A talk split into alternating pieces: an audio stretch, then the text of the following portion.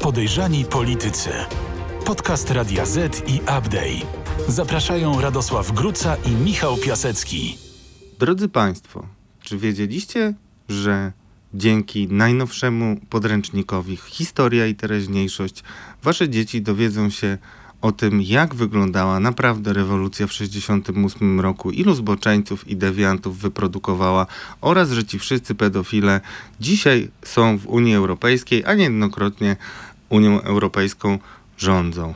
Tak ostatnio obwieścił panujący nam miłościwie minister edukacji narodowej Przemysław Czarnek i dlatego dzisiejszy odcinek poświęcimy niemal w całości temu, na ile edukacja jest materiałem do budowania się politycznego, a na ile może zrujnować umysły i dusze naszych dzieci.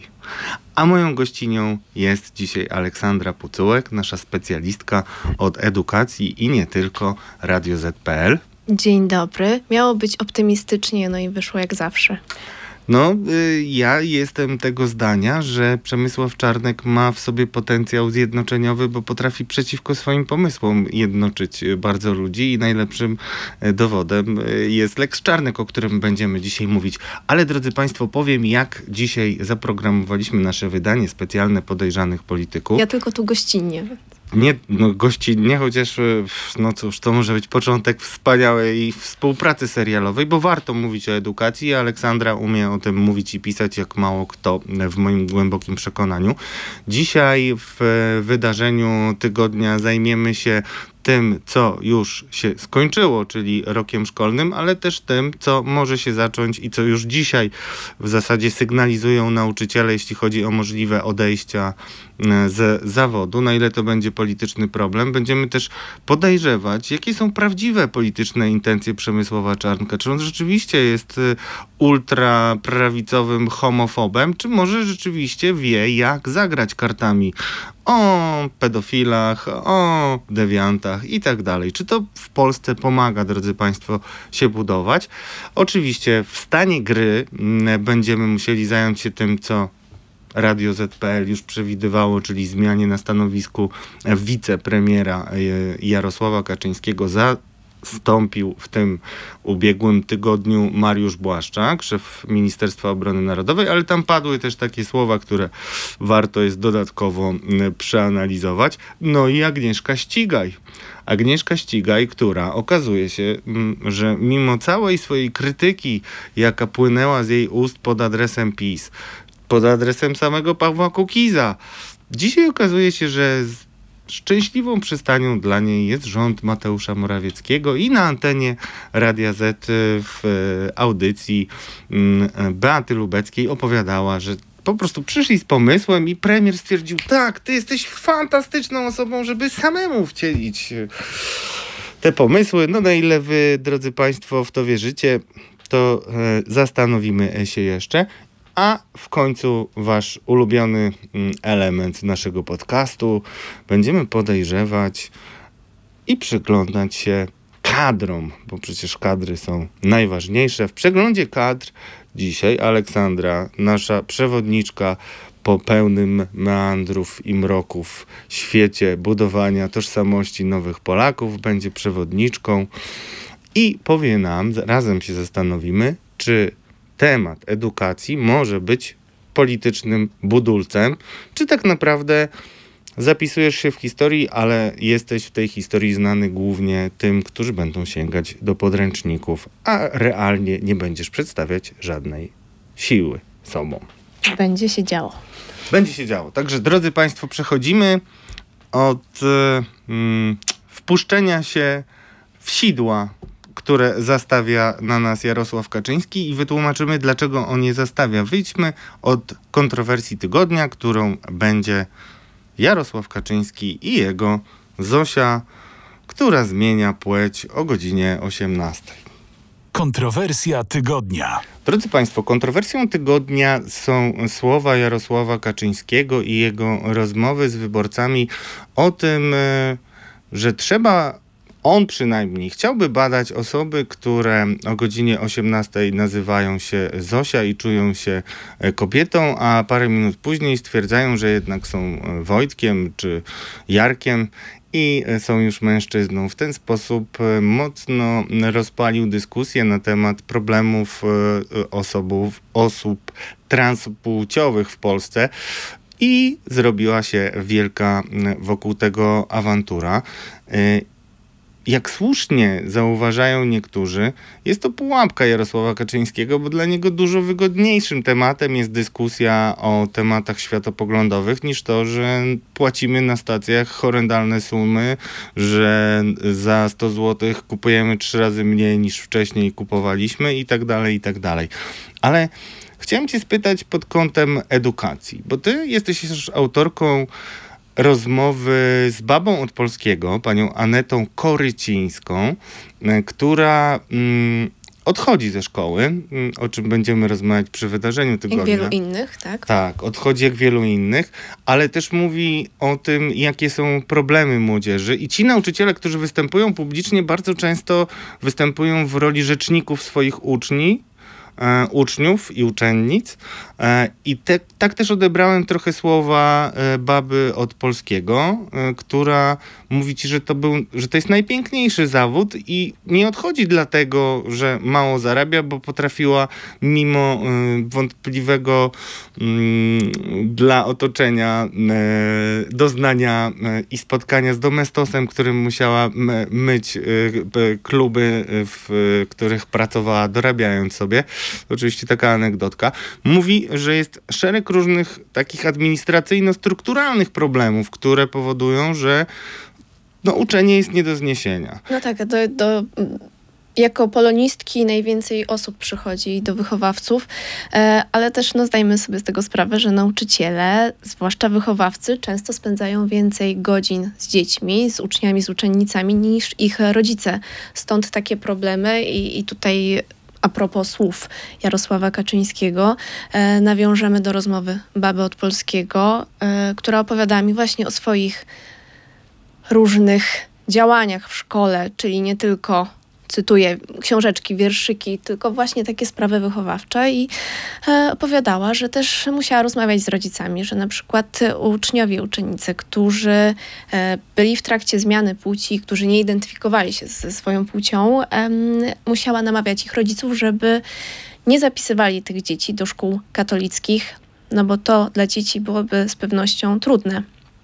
Dzieci z problemami, znaczy ze swoją tożsamością płciową. To tak się dzieje w szkołach. To naprawdę, kiedy rozmawiałam jeszcze kilka miesięcy temu z nauczycielką edukacji seksualnej e, i nauczycielką też wychowania do życia w rodzinie, to nie jest tak, że tam jest tylko jeden temat. Oni na początku pytają, o czym młodzież chce rozmawiać.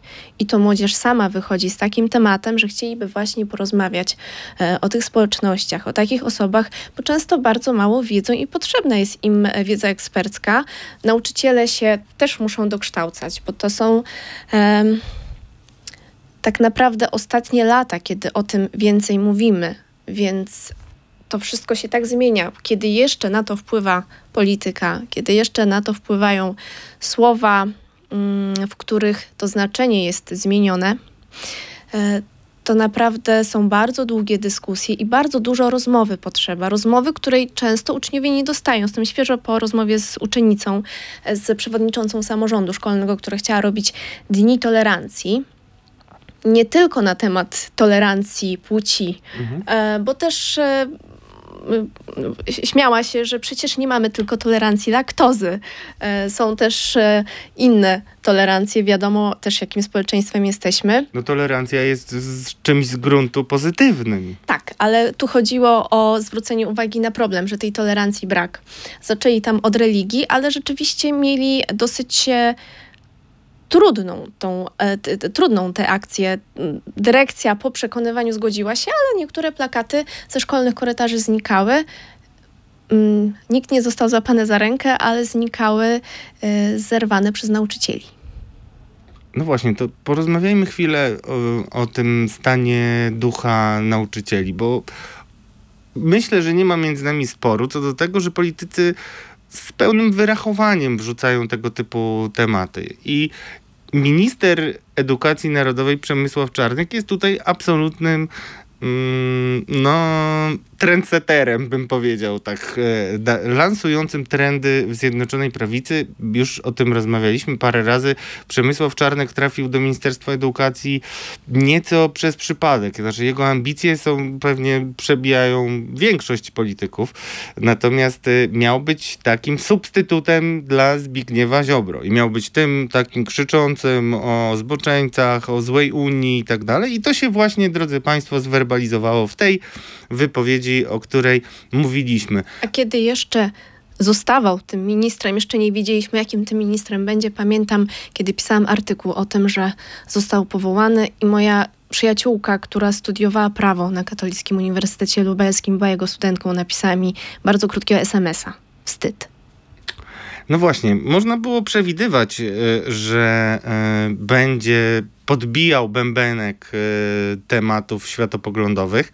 Na razie nie wydaje się, że ta jego pozycja lidera jest taka bezpieczna, bo jednak ściganie się z Solidarną Polską cały czas ma miejsce. Ale jest jeszcze drugi wątek, e, który pojawia się, bo ten cytat, drodzy Państwo, który podawałem, znaczy parafrazowałem troszeczkę, czyli ta wypowiedź ministra Czarnka dotyczyła znanego coraz bardziej, chociaż jeszcze nie widzianego przez recenzentów w postaci mediów y, podręcznika do hitu tak zwanego. To jest hit Przemysława Czarnka, czyli historia i teraźniejszość i tam właśnie profesor Wojciech Roszkowski, y, też swego czasu mm, wysuwany przez PiS na różne ważne funkcje, ale też doświadczony historyk i tego mu nie odbierajmy, bo wspaniałe y, podręczniki pisał między innymi z panią Anną Radziwił. To ma być nowy przedmiot, o którym większość krytyków Czarnka mówi, że to jest y, no, pełna indoktrynacja, której mm, no, w wolnej Polsce y, trudno przykładów, y, przykładów szukać.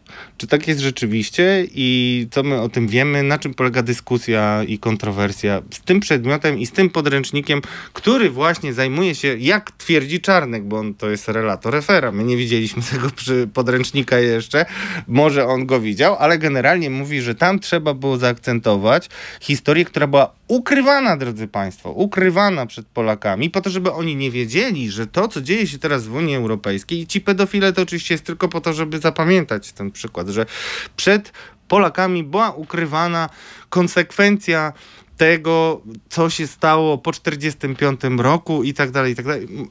Osobne teksty na pewno poczytacie jeszcze nie raz o tym od Aleksandry. Um, zachęcam do śledzenia portalu Radio ZPL, bo mam nadzieję, niedługo ten podręcznik będę miała i pokażemy go. Także jeszcze trochę cierpliwości. O co chodzi z tym przedmiotem w ogóle i czy ty rzeczywiście uważasz? Najpierw bo... jak jest, a potem jak będzie. Tak. Bo to jak będzie jest bardzo ciekawe.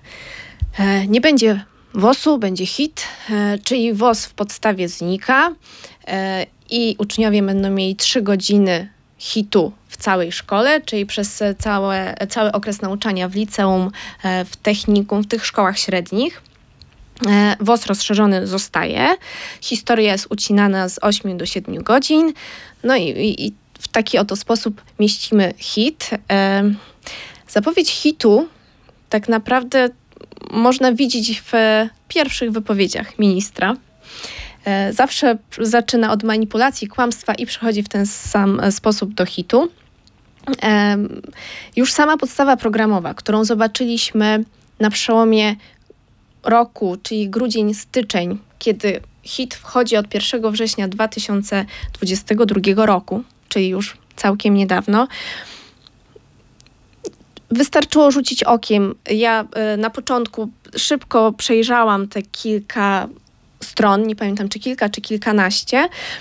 I widziałam tam jedno hasło Kościół katolicki. Potem zaczęłam się w, w, wdrażać i, i, różne tam rzeczywiście e, kwiatki mogliśmy usłyszeć, na, przeczytać. Na przykład uczeń miał charakteryzować koszty finansowe i społeczne polityki klimatycznej.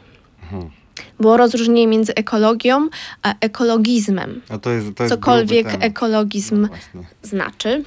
Ekologizm to jest pojęcie, które mocno podlansowuje arcybiskup Marek Jędraszewski. Tak, takie były analizy, że generalnie to gdzieś tam właśnie to środowisko tego kościoła, które się często pojawia, e, no może nie całego nie generalizujmy, E, ale też w pierwszej wersji, bo potem to zostało zmienione, uczeń miał charakteryzować katastrofę smoleńską jako największą tragedię w dziejach najnowszej Polski. Świata. A, Polski. Polski, ale to już w jakiś sposób pokazuje, w którą stronę idzie ta podstawa programowa. Uczeń powinien sam myśleć, powinien sam stwierdzić, że to była albo nie była. Pokazać za, przeciw, no ma myśleć, ma pokazać swoje zdanie, ma, ma rozumować. Musimy go nauczyć myśleć. Musimy z nim rozmawiać. przyszłość przed tymi, którzy będą polemizować e, z tezą No to tym. zostało wykreślone na szczęście, ale protestowało Towarzystwo Historyczne, protestowali historycy, protestowali e, historycy z Uniwersytetu Warszawskiego, z PANU. E, No, minister Czarnek, protestowali. minister Czarnek nie, nie protestował i, i w zasadzie za wiele tych głosów nie wziął pod uwagę. No, jak się widzi taką podstawę programową, to podręcznik jest naturalną, em, naturalnym skutkiem mm, tych wydarzeń. Nie widziałam całego podręcznika. Mam nadzieję, że go niedługo zobaczę. Jest obecnie w przedsprzedaży, ale rodzice mogą go dostać dopiero w sierpniu, e, ponieważ żeby dopuścić podręcznik, e, to też e, trzeba o tym wspomnieć. Musi mieć e, trzy oceny pozytywne: merytoryczno-dydaktyczne dwie, językowe. Minister Czarnek, zresztą e, przy okazji szkolenia i spotkania z nauczycielami tego przedmiotu e, w nieprzypadkowym miejscu, bo w Muzeum Żołnierzy Wyklętych mówił, że to jest znakomity podręcznik, że w zasadzie już możemy go traktować jako podręcznik dopuszczony, a tutaj Bach, ocena językowa negatywna. Przygotowywał ją z tego, co wiem, em, naukowiec, medioznawca z Agiechu, ale już minister szybko mm, poinformował, że powołał nowego e, rzeczoznawcę, że, że zawnioskował o nową ocenę i jest ona pozytywna. Ja sprawdzałam minutę przed naszym wejściem. Wciąż w systemie widnieje negatywna, ale pewnie lada dzień to się zmieni, także możemy chyba mówić, że to jest podręcznik obowiązujący i na razie jedyny. No i jak y, oceniasz te słowa, które y, us- usłyszałaś? Bo nie, niektórzy nie uwierzyli. W ogóle zauważyłem taką dziwną rzecz, że my referujemy do wywiadu radiowego i rzeczywiście cytaty z tego wywiadu się pojawiały w przestrzeni publicznej, ale tam już nie było o tych pedofilach, którzy rządzą nawet y, Unią, znaczy są w Unii Europejskiej, a nawet w niej rządzili. Em, mm, czy my będziemy się uczyć, że Unia Europejska, nasze dzieci, czy nasze dzieci będą się uczyć, że Unia Europejska to siedlisko Sodomy, Gomory, zarazy i e, całego zła? Bo jak oglądam narrację prawicowej prasy, to no, Ważny apel. Podręcznik nie jest obowiązkowy. To znaczy, nauczyciel na lekcji nie musi korzystać z podręcznika. A czy, Musi- czy to jest taka, czy nauczyciele w ogóle mają jakąś swobodę? Bo jak rozmawiamy musi o twojej realizować rozmowie... podstawę No programową. A wiemy, jaka jest podstawa programowa. No, podręcznik jest jej kontynuacją. Podręcznik ma 512 stron w ogóle i podobno pół tysiąca e, ilustracji, więc, a to jest tylko pierwsza część. Kobyła. Mówiąc w skrócie i cytując e, historyków, jest napisany przynajmniej po tych stronach, e, które opublikowało wydawnictwo, ponieważ kilkanaście stron można już przeczytać na stronie wydawnictwa Biały Kruk. To też wa- ważne hasło. Dlaczego? Wydawnictwo specjalizujące się w tematyce religijnej, historycznej, patriotycznej. Mm, Głównymi autorami, które których wydaje jest na przykład Jan Paweł II. To są wszystkie infor- informacje ze strony wydawnictwa. To E, ktoś przy okazji nieźle na tym zarobi. Tak akurat y, bardziej jestem skłonny zakładać się, że w wydawnictwie Biały Kruk jest więcej zwolenników y, narodowo-konserwatywnej Zjednoczonej Prawicy niż reszta opozycji, ale może się mylę oczywiście. No ja podejrzewam, że ja do tyłu nawet nie liczę, ale, ale nie o tym. Mm. Co będzie? I to jest bardzo nurtujące i przejmujące, bo podejrzewam, w myśl nazwy tego podcastu, mm, w 2026 roku pierwsi uczniowie, którzy będą mieli hit, podejdą do matury. Na początku pytałeś o nauczycieli, jaką mają swobodę. Nauczyciele mówi, no dobrze, będzie to kolejny taki przedmiot jak podstawy przedsiębiorczości, czyli przedmiot niematuralny, który jest w siatce godzin, który trzeba zrobić, z którego trzeba wystawić oceny, ale kiedy uczniowie nie muszą, nie muszą się przygotowywać do matury, no to zupełnie inaczej też podchodzą do tego przedmiotu. W rozporządzeniu y, dotyczącym 26 roku i matury jest, y, to jest na razie, na razie projekt, jest takie hasło, że ci, którzy będą zdawać maturę rozszerzoną z WOS-u, będą musieli opanować też treści z hitu. Mm, A teraz ym, taki haczyk. drobny, ponieważ bardzo drobny, ale y, jak bardzo wpływający na młodzież. Już y, w tym roku około 18 tysięcy maturzystów podchodziło do egzaminu z WOS-u. To jest bardzo mało. Kiedy 10 lat temu WOS i geografia to były dwa najczęściej wybierane przedmioty dodatkowe na maturze, zmieniło się to, ponieważ WOS y, był bardzo trudny i skomplikowany. No, jeśli możemy sobie ułatwić życie, to to robimy, e, więc wiadomo, co młodzież wybierała. E, I teraz wybiera 18 tysięcy e, w tym roku. e, Wybrało 18 tysięcy maturzystów WOS, a dla porównania mm, angielski, czyli ten najbardziej popularny przedmiot, e, 193 tysiące uczniów. Czyli 11-12 razy tyle. To z, e, kiedy mm, oprócz WOS-u będzie trzeba jeszcze opanować 512 stron tej książki, jednej części tylko, czyli pewnie razy dwa, no to mm, ile osób będzie zdawało, zdawało WOS, na którym możemy jeszcze się dowiedzieć na rozszerzonym WOS-ie, co to jest edukacja obywatelska, jakie mamy formy protestu, jakie jest znaczenie kobiet w historii współczesnej Polski. No to takie y, rewolucyjne treści się wydają. Mówię zupełnie szczerze, bo na przykład słyszałem o tym, że odchodzą różni nauczyciele z WOS-u, ale też mogę pochwalić y, moją córkę, która y, miała tyle szczęścia, y, że dyskutowała na, y, w swojej szkole, jeszcze podstawowej, y, z nauczycielem o formach protestu między innymi i to nauczyciel, który uczył też WOS-u w innych szkołach, mówił jej, że no cóż, y, zachowanie policji jest niedopuszczalne i y, bardzo dużo y, na ten temat dyskutowali w szkole, więc to się wydają treści takie niekoniecznie pomyśli. A z drugiej strony będę takim trochę czarnkiem, demiurgiem, który chce wpływać i inżynierię społeczną na miarę naszych możliwości tworzyć. I tak sobie myślę, że być może teraz maturzyści będą wybierać WOS, no bo łatwo zapamiętać, że tak, Lech Kaczyński świętej pamięci jest równy królom, jak mówił arcybiskup Marek Jędraszewski. Katastrofa smoleńska jest największą tragedią e, w historii Polski i tak dalej, i tak dalej.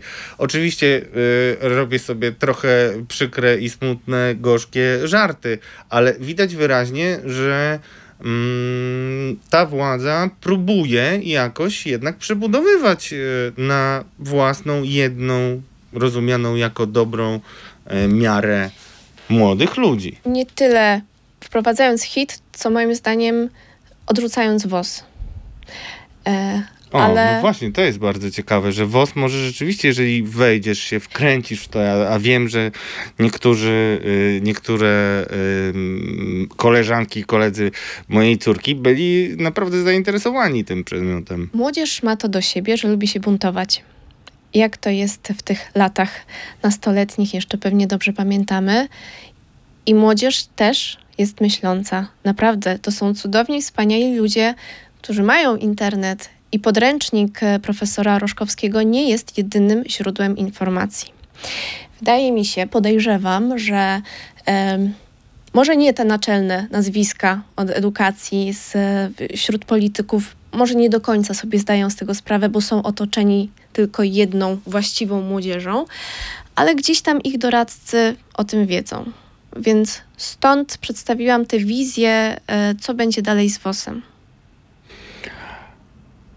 Cóż, Widzimy, że nasza władza chce trochę mieszać w światopoglądach młodych i starszych Polaków. Będzie to lato pełne dyskusji o zmianie płci, mm, o pedofilach e, w złej, zepsutej, zgniłej Unii Europejskiej i czy to się nam podoba, czy nie, mm, będziemy wiele razy mm, mieli okazję takich dyskusji doświadczać, ale wiedzmy, że to są wygodniejsze tematy, więc Pamiętajcie zawsze, drodzy słuchacze i widzowie, że kiedy zaczniemy dyskutować o zmianie płci i pedofilach w Unii, to warto zaraz potem podjąć temat drożyzny, inflacji i wszystkich tematów, o których nasza władza nie chce, żebyśmy rozmawiali. Wydarzenie tygodnia. Droga Olu, korzystając z tego, że zgodziłaś się przyjąć moje zaproszenie, chciałem Cię poprosić o to, żebyś nam opowiedziała o tym, co w ostatnim tygodniu rzeczywiście mocno trendowało, jeśli chodzi o internet i o dyskusję tych rodziców, którzy zresztą tak jak ja zamykali mm, ze swoimi dziećmi ten okres mm, roku szkolnego. I przy okazji dużo materiałów medialnych pojawiło się o y, dwóch sprawach. Pierwsza, no to jeżeli się nie pochwalisz, to cię nikt nie pochwali. Beata Lubecka wkręciła mi, wiceministra edukacji e, w niezaprzeczenie y, takiej kontrowersyjnej wypowiedzi, którą większość nauczycieli y, odebrała jako wypowiedź samego wiceministra. On sam wie, że po prostu popełnił strategiczny błąd. No i nie specjalnie klarownie się wykazał, ale chodziło o zarobki nauczycieli. Znaczy, minister Rzymkowski starał się przedstawić e, wizję problemów wysokości wynagrodzeń nauczycieli. Wyszło mu średnio i wyszło tak protekcjonalnie, bo Beata Lubecka słusznie wskazała, że on pracuje e, i zarabia 11 tysięcy, a nauczyciele zarabiają trzy razy mniej, jak to powiedziała Beata. Nauczy, znaczy, y, nauczyciele rzucili się y, PiSowi i Zjednoczonej Prawicy do gardła. Minister wykonał to, co każdy polityk w Polsce powinien wykonywać, bo sprawdza się to ciągle y, wspaniale, czyli przeprosił i generalnie e, sprawy nie ma, a może jest. Jest, oczywiście, że jest i zostanie na lata. Wielu nauczycieli tego nie zapomni. Nie zapomni. Nawet jeżeli odejdzie... są, tak? Tak, mają Ale dobrą właśnie... pamięć, pracują z uczniami, muszą rozróżniać imiona. E, tak, twarze. Tak. tak. E, Daty, tak, są takie reklamy nawet. Musi, że, kolejnych że... uczniów e, e, z, dopisanych w trakcie roku szkolnego w tysiącach. Nawet nazwis, nazwiskami takimi niekoniecznie prostymi do wymówienia dla niektórych. Czyli mówimy o naszych przyjaciołach z Ukrainy. Ale mówiąc zupełnie poważnie, tak popatrzmy na to z lotu ptaka i zastanówmy się, czy w ogóle PiSowi zależy jakkolwiek na tych nauczycielach, bo popatrzmy na niedawne wydarzenia. Mieliśmy strajk kontrolerów lotniczych, taki zapowiedź strajku. Mógł być paraliż e, lotów nad Polską podczas majówki. Dzwonię do ważnego polityka PiSu, do nawet ministra i, i się pytam, co wy na to, przecież poważny problem, a oni mówią, ale to nie są nasi wyborcy. Nasi wyborcy nie latają na majówkę. I tak samo pamiętam, mówili mi politycy PiSu, kiedy był taki nie do końca chyba udany, ale prostuj mnie, bo ja nie jestem ekspertem. Starałem się przygotować jak najlepiej, żeby się nie wstydzić przed koleżanką, ale mm, miałem takie głosy z PiSu, że PiS postawił kreskę na środowisku nauczycielskim, uważa ich za lewackie środowisko, generalnie niechętne pomysłom Zjednoczonej Prawicy, więc może po prostu nie warto o nich dbać, tak jak nie warto dbać o tych, y, którzy udają się na majówki, tak jak niekoniecznie trzeba dbać o rodziców dzieci niepełnosprawnych, bo nie mają siły aż takiej, żeby byli groźni dla rządu. Mi się wydaje, że nauczyciele, jakby tupnęli solidarnie i się zbuntowali, to byliby taką realną siłą szkodzącą, ale chyba PiS tak nie ma. Jak ty to oceniasz? Buntowali się i tupnęli nogą mocno kilka lat temu i, i już tego dźwięku tupnięcia nie słyszymy, a raczej oni cały czas ten dźwięk słyszą w, w uszach i, i mocno go odchorowują. Znam nauczycieli, którzy głosują wciąż na te partie. To nie jest tak, że wszyscy teraz przeszli na jedną stronę. Nie, natomiast wydaje mi się, że ta władza postawiła w pewien sposób kreskę na nauczycielach. Jak to, to powiedziałeś, że nie, nie szanuje, czy nie, nie traktuje No, ich? nie traktuje ich jako taką siłę, która Siłę? może jej mocno zaszkodzić. Y, Wiesz partii. dlaczego? Bo tak samo ich traktuje społeczeństwo w ogóle. Mhm. Nie chcę tutaj generalizować, ale naprawdę nawet kiedy rozmawiam z takimi całkiem światłymi osobami, które mają dzieci, które o tym naszym systemie edukacji coś więcej wiedzą niż to, że jego dziecko chodzi lub chodziło do szkoły, mm, to wciąż jakaś taka ta negatywna opinia jest. Więc ten brak szacunku, mm, to niedocenienie nauczycieli, skąd się bierze? Jak y, tak samo mm, społeczeństwo się zachowuje, to po co będą to zmieniać? Ojej, strasznie gorzko mi się zrobiło jakoś, ale jakoś to przeżyję. Natomiast y, to jest ciekawe i mm, chciałem wrócić do kwestii no, porażki politycznej i to dużej porażki politycznej nie tylko samego Przemysława Czarnka, ale i PiSu generalnie, czyli do tego weta. Mm, ja bym powiedział weta pary prezydenckiej, bo tutaj dużą e, wagę miały też e, doświadczenia życiowe mm, żony prezydenta, Agaty Kornhauser-Dudy, która była nauczycielką niemieckiego przez wiele, wiele, wiele lat i to podobno takie przynajmniej są mm, oceny sam, w samym PiSie.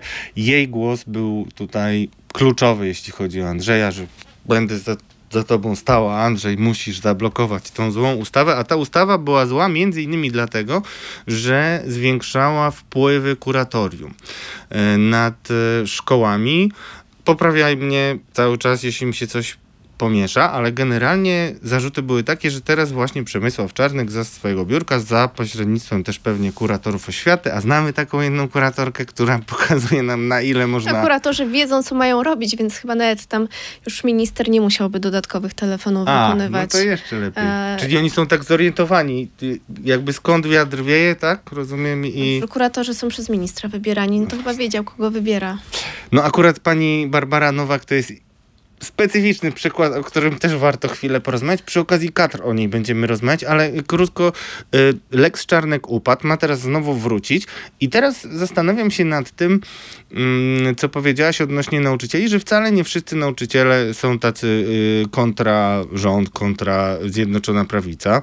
I jakby no, procenty są nieubłagalne. No, mamy 30% mniej więcej cały czas tych, którzy są e, gotowi głosować na PiS. Muszą być wśród nich także nauczyciele. Ale ja cię spytam trochę przewrotnie. Czy to jest tak, że mm, nauczyciel nauczycielowi nierówny? Bo, Zdecydowanie. no właśnie, bo czy i teraz taka moja podejrzewam polityków o różne niecne sprawy razem z Michałem, którego pozdrawiam e, w jego innych obowiązkach. I podejrzewam, że za pomocą Lex Czarnek, gdyby ta ustawa weszła w życie, to takich właśnie nauczycieli, którzy jednak mają gdzieś tam serce po prawej stronie, cały czas mimo wszystko można w jakiś sposób, no nie chcę mówić przekupić, ale hojnie wynagrodzić, na przykład dwoma etatami w szkołach. Jak to w ogóle wygląda? Czy taki dyrektor y, we współpracy z kuratorem jest w stanie y, no, część przynajmniej nauczycieli wyróżnić, tak żeby byli chętni do realizacji dyrektywy stworzenia Polaka, ja to mówię na własną odpowiedzialność, Polaka narodowo-katolickiego i ze wszystkimi przywarami. Nawet niekoniecznie potrzeba do tego kuratora często. Je, jeśli by Lex Czyli jest gorzej Czarnek... niż myślałem. Tak, jeśli by Lex Czarnek weszło w życie, to rzeczywiście, e, no wiadomo, kurator wybierany przez ministerstwo, e, natomiast dyrektorzy mogliby być bardzo prosto przez kuratora odwołani. Jeśli taki dyrektor niewygodny, mm, znam na przykład dyrektora, który protestował bardzo głośno, bardzo wyraźnie przeciwko likwidacji gimnazjum i miał zostać dyrektorem nowego liceum po zlikwidowaniu gimnazjum. E, czterokrotnie podchodził do konkursu, jeśli dobrze pamiętam. Nie było innego żadnego kandydata, był tylko on. I, cały czas kuratorium blokowało. To nie było jeszcze Lex Czarnek. Udawało się to robić aż do 1 września. Wtedy samorząd znalazł tam wytrych i, i on w końcu został tym dyrektorem szkoły. Ale były jeszcze dwie takie sytuacje. I tam ci dyrektorzy odeszli na emeryturę, powiedzieli, że się poddają, że w takim razie no, nie będą już e, startować w tych konkursach, więc naprawdę dużo siły trzeba. Mm, to taka anegdota z, z dawnych lat. No to jeżeli ten kurator bardzo łatwo odwoła dyrektora, powoła swojego, a tak naprawdę od dyrektora zależy to, jakie jest grono nauczycielskie. Biorąc jeszcze pod uwagę to, ilu teraz nauczycieli rezygnuje z pracy, Teraz się mówi, że mamy około 13 tysięcy wakatów. Teraz jest jeszcze ruch kadrowy, takie najbardziej pewnie wiarygodne dane będą przełom sierpnia, września, ale naprawdę są szkoły, gdzie brakuje 15 nauczycieli. Więc to jest ogromna grupa. I odchodzą na przykład nauczyciele WOS-u, historii, bo nie chcą uczyć hitu. Znaczy, czy, podejrzewam, czy, czy że to są bardzo po... dobrzy nauczyciele. Tak? Jeżeli no, oni odejdą... Bo możemy powiedzieć, że oni mają jednak opory przed y, staniem się narzędziami indoktrynacji? No właśnie dlatego odchodzą. Dlatego odchodzą. No to jeżeli oni odejdą, a ktoś te dzieci będzie musiał uczyć, to możemy sobie wyobrazić, nie, kto będzie... taki szatański uśmiech u ciebie. Nie wiem, czy tak pomyślałeś, wcieliłaś się na chwilę w rolę y, polityków Zjednoczonej Prawicy, którzy tylko zacierają ja ręce. Tak, tutaj... potrafię się rzeczywiście od, współodczuwać. Ale no, rozmawiałam właśnie z, dopiero co z jednym nauczycielem WOS-u, który z liceum przeszedł do podstawówki, bo nie chciał uczyć hitu. A był świetnym nauczycielem i to nie wiem od niego, tylko od jego uczniów. Więc ktoś będzie teraz tych uczniów uczył. No to jak ci, którzy nie chcą uczyć hitu, odejdą, no to, no to wiadomo, co się będzie działo. Ale to, to jest straszne, co opowiadasz, szczególnie dla ojca dwójki dzieci, z których jedno idzie do liceum. Czarnek jeszcze nie weszło w życie. Jeszcze. A dosyć wejdzie. pesymistyczne. Lex Czarnek zostało zawetowane w marcu. No to żeby było światełko w tunelu, e, naprawdę Lex Czarnek było o tyle budujące, że rodzice, uczniowie, nauczyciele wreszcie stanęli po jednej stronie barykady. I to, o czym mówiłam, to znaczy, że to społeczeństwo tak, a nie inaczej traktuje tych nauczycieli, to wreszcie trochę zostało ruszone. Konkretnie grupa rodziców została poruszona i włączona w te akcje. To była pierwsza pozytywna rzecz, a druga później samo weto. Podejrzewam, że gdyby naprawdę nie było takiej walki i tylu akcji e, wszystkich tych organizacji osób zgromadzonych w wolnej szkole, w tej takiej całej inicjatywie zrzeszającej e, te wszystkie działania, no to tam e, głos e, pani prezydentowej też nie byłby nie aż tak znaczący. Mhm. A Wolna Szkoła to też Czerwona Ekierka, to są te klipy, y, bo była też taka grupa Czerwona Ekierka i to poruszające rzeczywiście materiały, gdzie y, młody chłopiec tak, przy to stole... właśnie przeciwko Lex tak, Czarnych. Młody chłopiec przy stole zaczyna recytować y, bardzo dziwne i kontrowersyjne wypowiedzi ministra Czarnka, między innymi o roli kobiety. Ale jak przewidzieli podręcznik do hitu. A tak rzeczywiście było? Tak jak czytam niektóre i wyobrażam, jak czytam niektóre fragmenty tego podręcznika i wyobrażam sobie takiego ucznia, to bardzo prorocze były te filmiki. Ojej, dobrze. To y, spójrzmy w takim razie na ruchy tektoniczne na szczytach władzy teraz, bo może tam się okaże, że wcale ta mm, bardzo mm, śmiała strategia przeformatowania elektoratów, szczególnie wśród młodych ludzi, mm, y, może nie wypalić, tak tutaj y, powiem delikatnie. Więc teraz pozwolicie Państwo, że opowiem Wam o tym, co ja e, usłyszałem i podejrzałem w zeszłym tygodniu, jeśli chodzi o ruchy na szczytach władzy i przechodzimy w związku z tym do stanu gry i ja oddaję się tutaj do dyspozycji Aleksandrze. Stan gry. Tak. To teraz ja milczę i słucham, a ty mi wyjaśniasz. Pojawiła się nowa twarz w rządzie. Agnieszka Ścigaj. Osłabienie czy wzmocnienie dla Kukiz 15? No właśnie to jest ciekawa historia, bo większość ludzi, e, łącznie ze mną do dzisiejszego poranka, była przekonana, że tutaj mm, mamy do czynienia z próbą obejścia Pawła Kukiza przez Zjednoczoną Prawicę. I dlaczego tak miało być? Zwracam uwagę na to, że już y, właśnie jako jedyni w Radiu Z zwracaliśmy uwagę na to, że ten rockman, y, niezrównoważony człowiek, niepoważny artysta, różnie tam pozytywnie czy negatywnie, ale generalnie wszyscy y, podkreślają to rozchwianie Pawła Kukiza i trudności w uzgodnieniu z nim wspólnych stanowisk. Więc Ostatnio Paweł Kukiz zagłosował wbrew rządowi za podniesieniem możliwego odpisu z podatków z 1% na 1,5% na organizację pożytku publicznego. Powiem szczerze, nie udało mi się jeszcze wyliczyć, bo chyba tylko wróżbici dyplomowani mogliby wykazać, ile to pieniędzy mniej w budżecie, ale zważywszy na to, że w ostatnim roku budżetowym, który był analizowany, było to około miliarda złotych, no to, drodzy Państwo, cóż, 500 milionów od tak głosowaniem ludzi Kukiza musiało wypaść z budżetu, co bardzo rozzłościło. Słyszałem to w zasadzie e, no, od ludzi z rządu bardzo w ostrych słowach padały tam oceny zachowania Pawła Kukiza. To się stało dwa tygodnie temu i teraz nagle mamy zakontraktowanie Agnieszki Ścigaj z koła Polskie Sprawy, zakontraktowanie jej do rządu. No i wszyscy pomyśleli sobie, a no to mamy trzy głosy y, polskich spraw. Y, skoro mamy trzy głosy, bo tam jest jeszcze poseł Zbigniew Giżyński, to jest człowiek, o którym można zrobić osobny odcinek podcastu. Myślę, że nawet kiedyś warto. Y, Agnieszka Ściga i oczywiście Andrzej Sośnierz. Czyli to są te trzy głosy. Co to znaczy? No wszyscy obserwatorzy i politycy w pierwszym odruchu uznali, że no to Kukiz już nie jest potrzebny, tak jak mamy trzy głosy. A okazuje się, że tutaj zupełnie gdzie indziej jest przeciwnik i gdzie? Właśnie ciekawe jest, jak się ludzie, generalnie opinia publiczna nie widzi ym, sali plenarnej w takiej perspektywie, jak poszczególni posłowie. Ci poszczególni posłowie, poza tym, że patrzą oczywiście na mównicę, no to patrzą też na kolegów przed sobą, albo za sobą to już jest trudniej. Ale Paweł Kukiz siedzi w towarzystwie między innymi właśnie posłanki Ścigaj. I mm, posłanka Ścigaj, mm, to jest bezdyskusyjne, przestała się pojawiać na tych głosowaniach, w których nie była potrzebna bezwzględna większość. I taki brak posłanki, która jest liczona jako opozycja, w takich głosowaniach daje przewagę rządzącym. Tak między innymi było przy Glapińskim. I powiem szczerze, wszyscy, yy, no niewielu się zdziwiło, że nie przyszła na to głosowanie.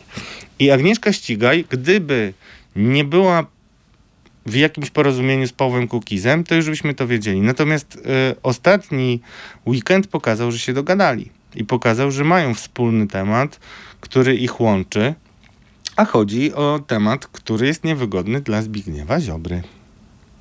Bo chodzi o ustawę o sądach, a w zasadzie o sędziach pokoju. To jest taki fetysz trochę y, Pawła Kukiza, ale bardzo istotny także na, tak dla Vox Populi może być to mm, realna nadzieja na to, że część spraw będzie szła szybciej. Więc Agnieszka Ścigaj. Wzmocnienie kiedy... czy osłabienie? Pawła Kukiza? Bardzo wzmacnia.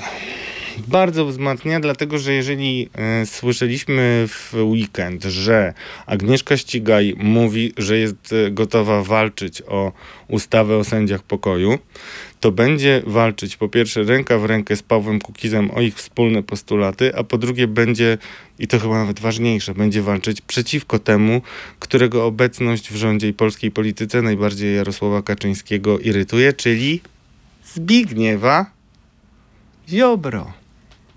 A jeśli już mowa o Jarosławie Kaczyńskim, czyli to nie nowa twarz w polityce, ale tak jak potwierdził się nasz news news portalu Radio ZPL odchodzi z funkcji wicepremiera, pan Jarosław Kaczyński. Jak będzie w kontekście Mariusza Błaszczaka, bo powiedział takie znamienne zdanie słowa odnoszące się do Mariusza Błaszczaka. Jak to będzie? No właśnie powiedział, y, to w ogóle ta dymisja to też się nadaje na osobny podcast, ale nie będziemy się już cofać Drodzy Państwo, Jarosław Kaczyński odchodzi, daje znać, że odszedł w wywiadzie dla papu i wieczorem idzie do y, porucznik Choleckiej, do y, propagandowej mm, stacji TVP y, i po wiadomościach opowiada o, o, różnych sprawach, które chce przekazać społeczeństwu i nagle mówi, że zastąpi go Mariusz Błaszczak na stanowisku wicepremiera i być może też na innych stanowiskach wkrótce. Nie powinien tego jeszcze mówić, ale mówi. To jest tak... Wyrwało mu się. Wyrwało mu się, więc prezesowi się mało co wyrywa. Tak, z tych y, y, wypowiedzi, które są uznawane za y, te, które wychodzą, a nie powinny, bo się prezes nie ugryzł w język. To jest tylko promil, bo najczęściej wie, co robi. Tak samo było z wypowiedzią o transseksualizmie z tego weekendu. Ale to, że mówi. Są dwie szkoły, y, jak interpretować tę wypowiedź.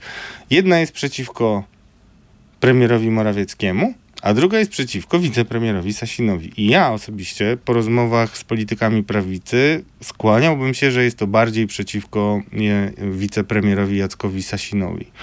A jest tak dlatego, że. Znaczy, tak. O jakiej schedzie możemy mówić? Oczywiście o funkcji prezesa Prawa i Sprawiedliwości. No każdemu przynajmniej tak przyjdzie do głowy. Czy prezes chciał, żeby tak było? Oczywiście, że chciałby, żeby tak było. Czy prezes chciałby powiedzieć, że, yy, że yy, znaczy, żeby każdy kojarzył to z PiSem. A czy chciałby powiedzieć, że moim następcą w PiS jest A, B albo C, czy tam yy, Iksiński, Y-owski? Nie, tego nie chce powiedzieć. On chce, żebyśmy wszyscy tylko żyli spekulacjami i przede wszystkim realizuje podstawową swoją taktykę, czyli jeżeli ktoś za mocno rośnie w siłę, no to go przycinamy. Jeżeli ktoś jest przycięty, to mu trochę dorzucimy, żeby był przeciwwagą dla tego pierwszego. No i taka jest sytuacja z Jackiem Sasinem w rządzie. Kiedy zaczynaliśmy nasz podcast Podejrzani Politycy, mówiliśmy o tym, że e, najsilniejszym politykiem w Polsce jest Jacek Sasin, bo do niego pielgrzymowali wszyscy ludzie z PiSu i tak dalej. Dwa tygodnie później zmieniły się trochę sojusze i już ta pozycja zaczęła słabnąć i ona realnie słabnie, drodzy Państwo, do dziś. I dlatego dzisiaj prezes, który mówi tak ciepło o Błaszczaku i tworzy z niego e, wicepremiera, jest to przede wszystkim sygnał do ludu pisowskiego, że Jacek Sasin nie powinien już się cieszyć, że jest pierwszy do schedy po prezesie Jarosławie Kaczyńskim, bo może to być Mariusz Błaszczak. A wiesz, co jest najśmieszniejsze w tej całej Myślę, opowieści? To, że ja myślałam, że ta funkcja to już jest dożywotnia dla niektórych osób. To też, ale ta funkcja wedle wszystkich znaków na niebie i ziemi jest już obsadzona i jest zarezerwowana dla Mateusza Morawieckiego. I to właśnie ta wolta prezesa pokazuje, że najprawdopodobniej cały czas to jest niewzruszona nominacja, bo wszyscy z najbliższego otoczenia prezesa, wszyscy poza tymi, którzy by byli chętni do schedy i realnie mogliby o niej marzyć, wiedzą, że Jarosław Kaczyński uważa, że Mateusz Morawiecki w porównaniu do wszystkich innych polityków Prawa i Sprawiedliwości to jest inna liga. On tak Pod jakim wręcz. względem? No, że jest to człowiek wielkiego formatu, a nie nawet bardzo sprawny, ale jednak posiadający jakieś ograniczenia Mariusz Błaszczak, bo jednak na koniec dnia, jak się analizuje atuty Mariusza Błaszczaka, chociaż uczy się angielskiego, zawsze wspierajmy y, naukę języków, bo warto, no to jednak nie jest to człowiek, który potrafi mocno tupnąć nogą, y, który potrafi się przeciwstawić y, na przykład swojemu pryncypałowi. Wyobrażasz sobie Mariusza Błaszczaka, który mówi, prezesie, nie zgadzam się z prezesem? No, szeptem. Szeptem pod stołem w piwnicy w schronie przeciwatomowym? Może tak. Przegląd kadr. Drodzy Państwo, w przeglądzie kadr dzisiaj mm, popatrzymy na tych polityków, którzy zajmują się edukacją po to, żeby pokazać kolejną mm, tajemnicę i arkana sprawowania władzy, czyli o ile wiemy, że temat zdrowia nigdy jeszcze nikogo nie wylansował na wielkiego polityka i tam można najczęściej tylko stracić, to już z tematem edukacji nie jest wcale tak jasna sprawa. O edukacji Polacy w internecie bardzo chcą czytać. To są tematy, które wywołują olbrzymie emocje. Rodzice coraz bardziej angażują się w wychowanie swoich dzieci i w ich edukację. Kiedyś tego tak bardzo y, nie było chyba przynajmniej nie było to tak mocno odczuwalne. Jako tata to, to tak przynajmniej odbieram, może, y, może na wyrost. I chciałem ciebie spytać, zajmujesz się edukacją od wielu, wielu lat i to jeszcze w Już różnych, nie przesadzaj. w różnych miastach. No nie, no jesteś młoda, no więc jak na twój młody wiek to od y, wielu lat. Em, jak to jest? Czy patrząc nawet na tych ministrów, na tych, y, którzy nadawali ton dyskusji o edukacji, no była duża reforma przeprowadzona przez PiS, czyli likwidacja gimnazjów. y, Niewykluczone są kolejne y, bardzo daleko idące rewolucje nawet, bo ta władza chce przekonywać wszystkich, że walczy z imposybilizmem, więc nawet jeżeli wszyscy odradzają, to oni i tak pójdą się poparzyć, tak bym powiedział. Jak nawet im będą mówić nie, tam jest rozżarzony węgiel, to oni pokażą, że się da, będą mieli spalone stopy, ale przejdą i powiedzą, że, że się da. A potem kto będzie leczył rany, to już inna sprawa. Najgorsze, że te nogi to polskie społeczeństwo. Ale y, idąc y, od pierwszej pani, która zrobiła tę reformę, czyli Anna Zalewska. Okazuje się, nie wiem czy wiesz, że to jest jedna z najbardziej pracowitych europosłanek. 38 miejsce, ona tam pracuje za troje i pamiętam, że jak po pewnym czasie, dłuższej pauzie w występach medialnych y, mm, zgodziła się wystąpić w wywiadzie, to powiedziała, że wreszcie mnie zaprosili, wreszcie mnie spytaliście o, o, o to, jak ja widzę pewne rzeczy, bo tak długo nie... No więc y, wyraźnie ma parcie mm, do kariery i mm, no, w, w sferze osobistej na pewno wygrała dużo. Ale generalnie, jak patrząc ogólnie, czy edukacja pozwala politykom zbudować kapitał polityczny, czy jest trochę tak jak ten resort zdrowia nieszczęsny, tam generalnie jak idziesz, no to... Pff, Zawsze jesteś przegrany. tak. Wydawało mi się, że z edukacją jest podobnie. Może nie aż, że przegrany, tak jak w wypadku zdrowia, bo tam zawsze będzie źle i zawsze będzie nie tak i zawsze będą te kolejki. W wypadku edukacji po prostu było to tak neutralne, że w ogóle nierozpoznawalne, a wiadomo, co oznacza nierozpoznawalność dla polityków. Wydaje mi się, że Nicość. To jest pustka. Jak Próżnia. jesteś nierozpoznawalny, to cię nie ma, no po prostu. czarnka dziura.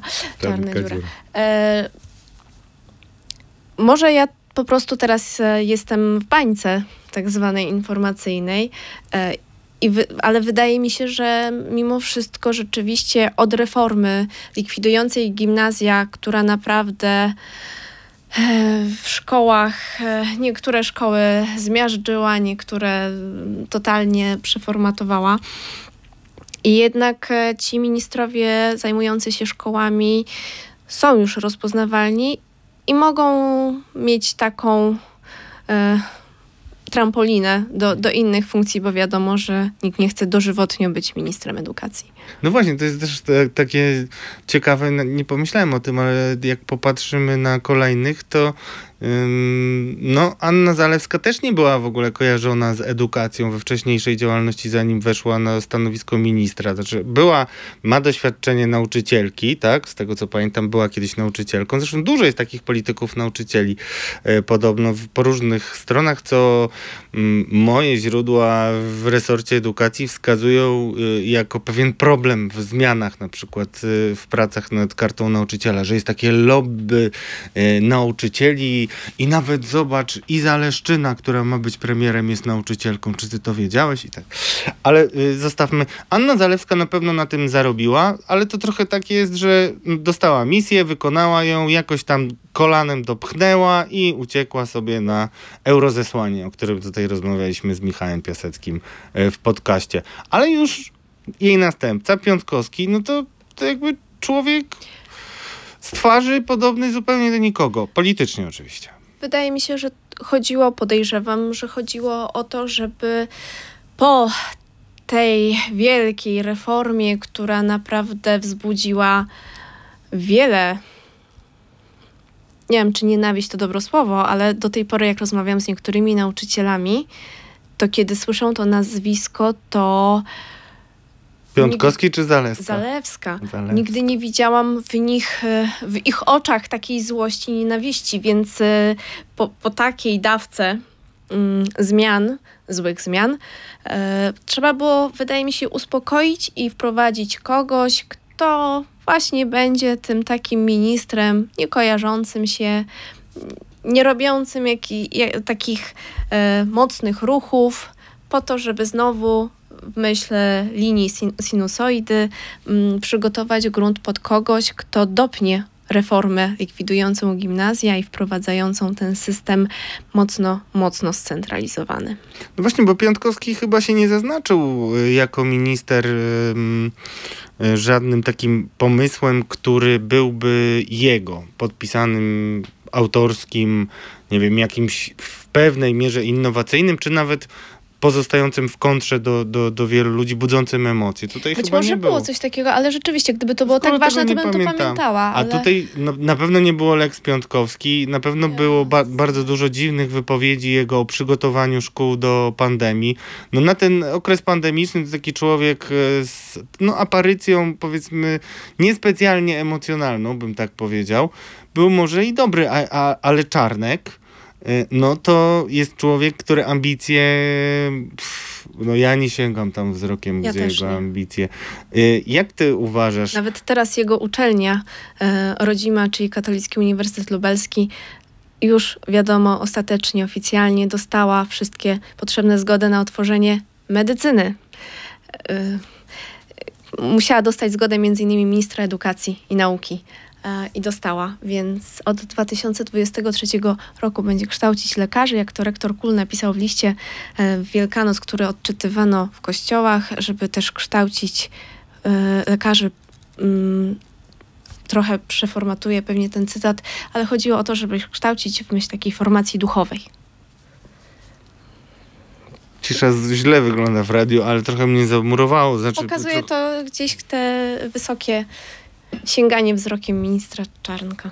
Ale to też jeszcze jest y, ciekawy wątek, bo ty też miałaś taką historię y, na swoim koncie dziennikarskim, gdzie opisałaś, y, że minister to ma chyba jakiś czasowstrzymywacz, bo nie dość, że jest ministrem, politykiem, komentatorem, no i w ogóle krzewicielem wiary i różnych y, wartości chrześcijańskich, to jeszcze jest y, normalnie, regularnie zatrudnionym pracownikiem. Ale Regularnie to, to tak nie wiem. no Natomiast właśnie, bo tam coś takiego jest- dziwnego było w tym, jego, w tym jego y, jakby przyznam, że poziomie godzin, który Sama, miał. sama e, studiowałam w Lublinie dwa kierunki jednocześnie i już pracowałam na etacie i wtedy bardzo chciałam mieć taką kapsułę, e, żeby się przenosić w czasie i w miejscu, więc może minister Czarnek ją zdobył. Ale dlaczego masz takie w ogóle zastanowienia? Przede wszystkim em, minister Czarnek nie zrezygnował, nie złożył podania o urlop bezpłatny na swoją uczelnię, czyli na KUL, ponieważ wykłada tam wciąż przedmioty. e, I jednocześnie jest ministrem tak dużego resortu, bo przecież połączono dwa resorty, bo wcześniej było Ministerstwo Edukacji Narodowej i Ministerstwo Nauki i Szkolnictwa Wyższego połączono i on objął e, funkcję nad tymi dwoma resortami. Minister jakby nie było, nie wiem, czy pracuje 7 dni w tygodniu, ale na pewno tych obowiązków ma dużo. Łączyć to z obowiązkami nauczyciela akademickiego, wykładowcy, jest to niemalże niemożliwe. Tak mówili mi mm, politycy, którzy właśnie sprawowali takie funkcje i rezygnowali po prostu albo składali wnioski o urlopy bezpłatne na swoich uczelniach, bo tacy byli. E, Minister nie zrezygnował, e, dostał wyjątkowo zmniejszoną liczbę godzin.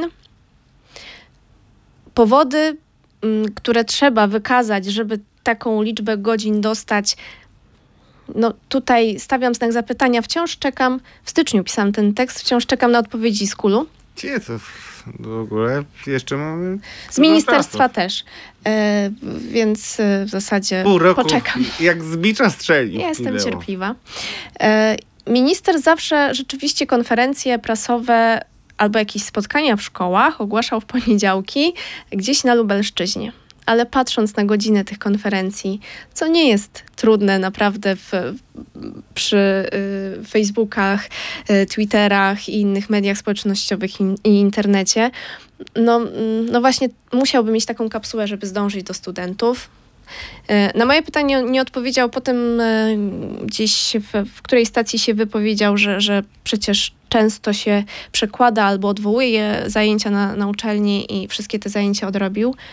No nie wiem, czekam na odpowiedzi z uczelni. No, poczekamy do lata. No, no, już lato w pełni.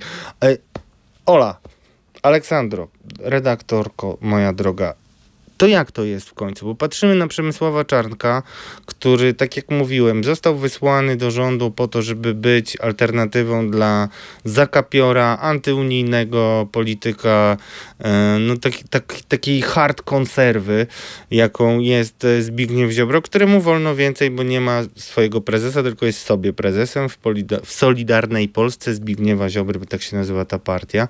No Przemysław Czarnek, no rozpoznawalność ma olbrzymią, już w ogóle, żeby zasłużyć na Lex, y, to trzeba być kimś.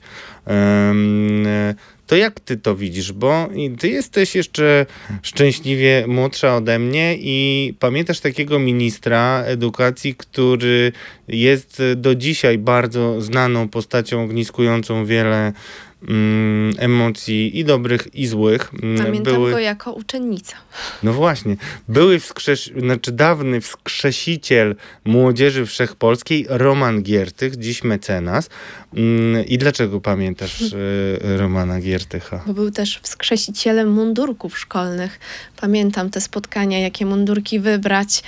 E, pamiętam też e, wpisywanie tych uwag za to, że kolejny tydzień koledze się mundurek rzekomo suszy po praniu i go wciąż nie nosi. I pamiętam też koniec roku szkolnego, kiedy każdy te mundurki już zarzucił w szafie i to było na tyle z tych mundurków. No właśnie, a powie, a to sobie przypomnijmy, bo każdy pamięta te mundurki, nawet ja.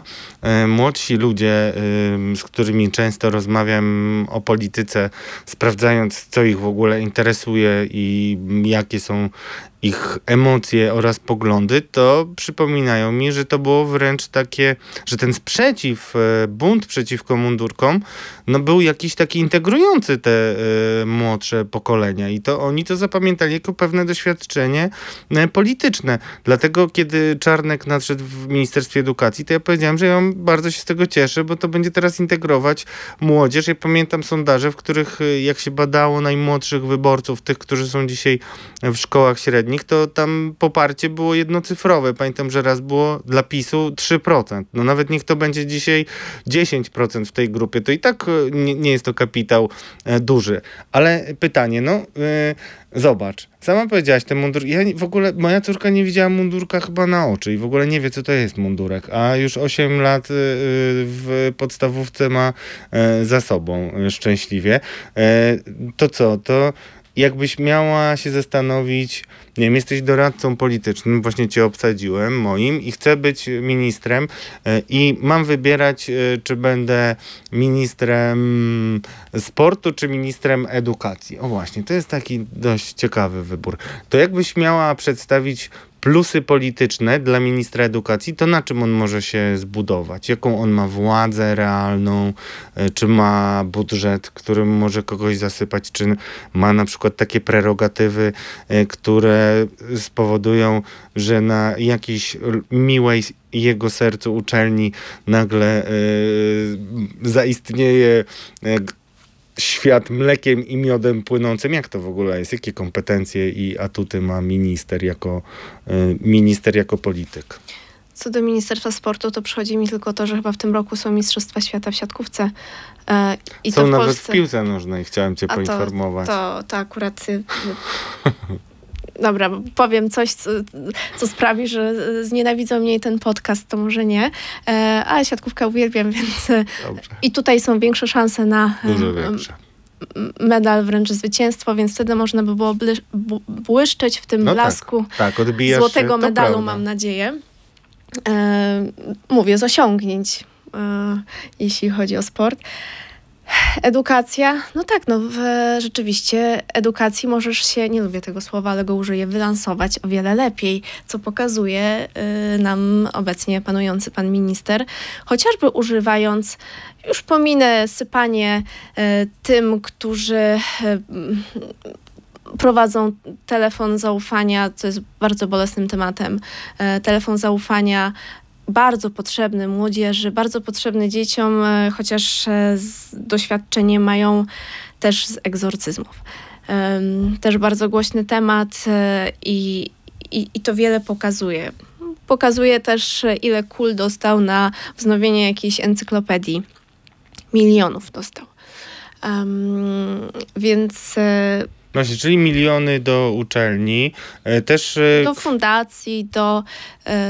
E, teraz gdzieś rzuciło mi się w oczy, że Mi, Michał Dworczyk, jego fundacja będzie pośredniczyć w zlecaniu, czy w, w jaki sposób pośredniczyć w wysyłaniu dzieci z Ukrainy na kolonie, na jakieś wycieczki, w wakacje. Fundacja ministra Dworczyka w ogóle jest taką specjalizującą się w pośrednictwach rozmaitych i myślę, że kiedyś może być z tego poważny polityczny problem, ale mm, myślę, to jest to. Do tego ale też agenda, jakby to, jest niesamowite, że jednak y, dyskusje o lekturach na przykład, o kanonie lektur, czy dyskusje właśnie o programach, jakie mają być realizowane, czy o godzinach historii, czy o religii w szkołach, no to są rzeczy, o które można się pozabijać przy stole rodzinnym. No. Po, pozabijać przy stole rodzinnym nie tylko w, w ogóle w Polsce, ale to jest świetny kapitał. Mamy, tak jak pytałeś, o, o taką przyszłość polityczną, bo już ustaliliśmy, że to jest takie ministerstwo, do którego możesz przyjść, zrobić karierę i iść dalej, żeby robić tę większą karierę. Tak, indziej, tak, tak. I temu, temu to służy. Na przykład używanie mm, haseł ulubionych, takich jak neomarksizm, jak ideologia.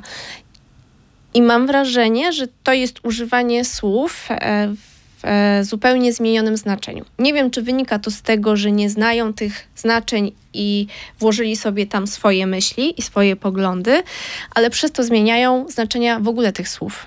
E, I to jest bardzo niebezpieczne. Jest taki kultowy językoznawca, którego ja osobiście taką mm, darzę naukową miłością wręcz i uwielbieniem. Nazywa się profesor Michał Głowiński i on napisał między innymi książkę wiekopomną, moim zdaniem, Marcowe Gadanie, gdzie analizował nowomowę partii komunistycznej. I tam między, tak. Gdybym robiła teraz doktorat, to z pewnością byłby to mój temat y, całego doktoratu, jak są zmieniane pojęcia. To jest bardzo niebezpieczne, naprawdę. Znaczenia słów, jak są zmieniane.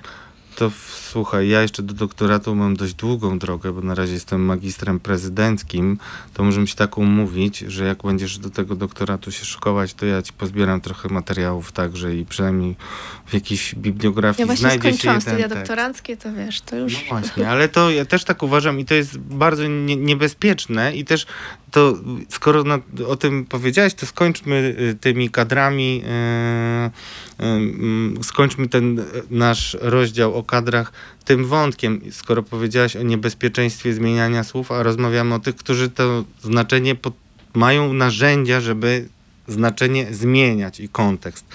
E, to e, najlepszym, znaczy kilka przykładów takich e, dziwnych transformacji znaczenia słów znamy z komunizmu i na przykład zostają z nami do dzisiaj takie pojęcia jak atak zimy. Zima nadchodzi, co, co zimę. No nie ma bata, zawsze spadnie śnieg, zawsze jest zimno.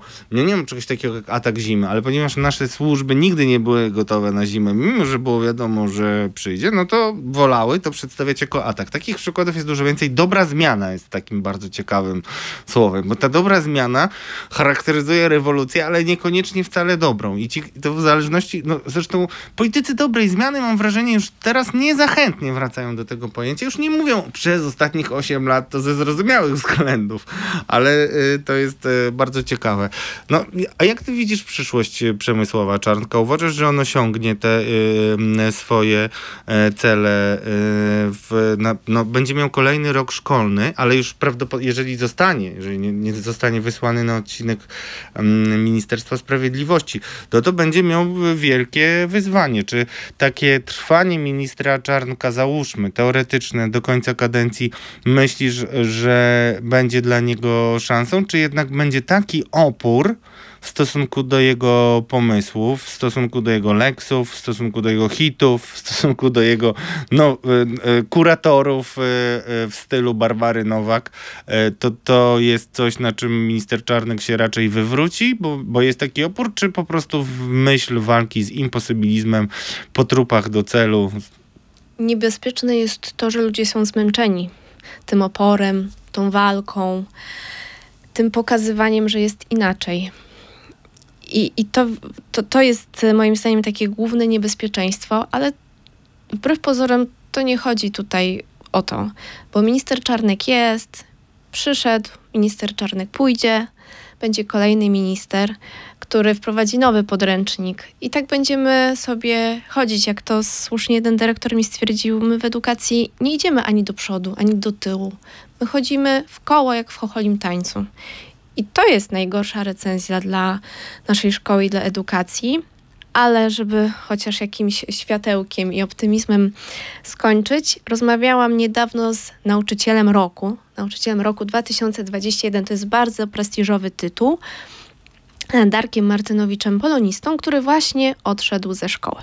Odszedł to ze bardzo szkoły. optymistycznie. Ale zaraz, odszedł ze szkoły publicznej. Powody, wszystkie te trochę, o których rozmawialiśmy e, w ciągu ostatniej godziny ale powiedział bardzo optymistyczną rzecz, to znaczy, że kocha uczyć, kocha ten zawód, kocha pracować z młodymi ludźmi, którym może pokazywać świat. Idzie teraz do prywatnej szkoły.